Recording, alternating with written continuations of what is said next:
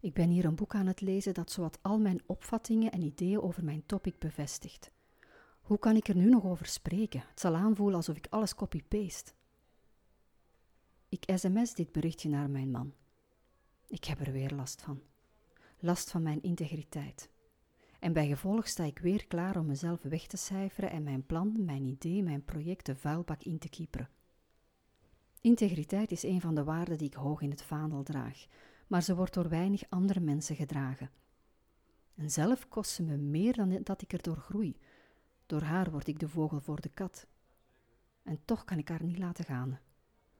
I'll have to love her a little bit less, I suppose. Als nieuwsgierige mens zoek ik naar inzichten, naar kennis van de vragen, de bedenkingen en de opvattingen die ik heb. Zijn er gelijkgestemden, zijn er andersdenkenden, zijn er onderzoeken, zijn er verhalen? Wat, waar, hoe, wie, waarom, wanneer? Ik wil het allemaal weten, voelen, beseffen en doorvertellen. Het is dan ook niet vreemd dat ik vind wat ik zoek, en dus ook zij die al gezegd hebben wat ik wil zeggen in mooie woorden. Boontje had gelijk. Even later krijg ik een sms terug van mijn man. Jij moet vooral zoeken naar waarom en hoe jij tot die inzichten kwam, schat. Hij blijft kalm. Ik weet weer waarom wij getrouwd zijn.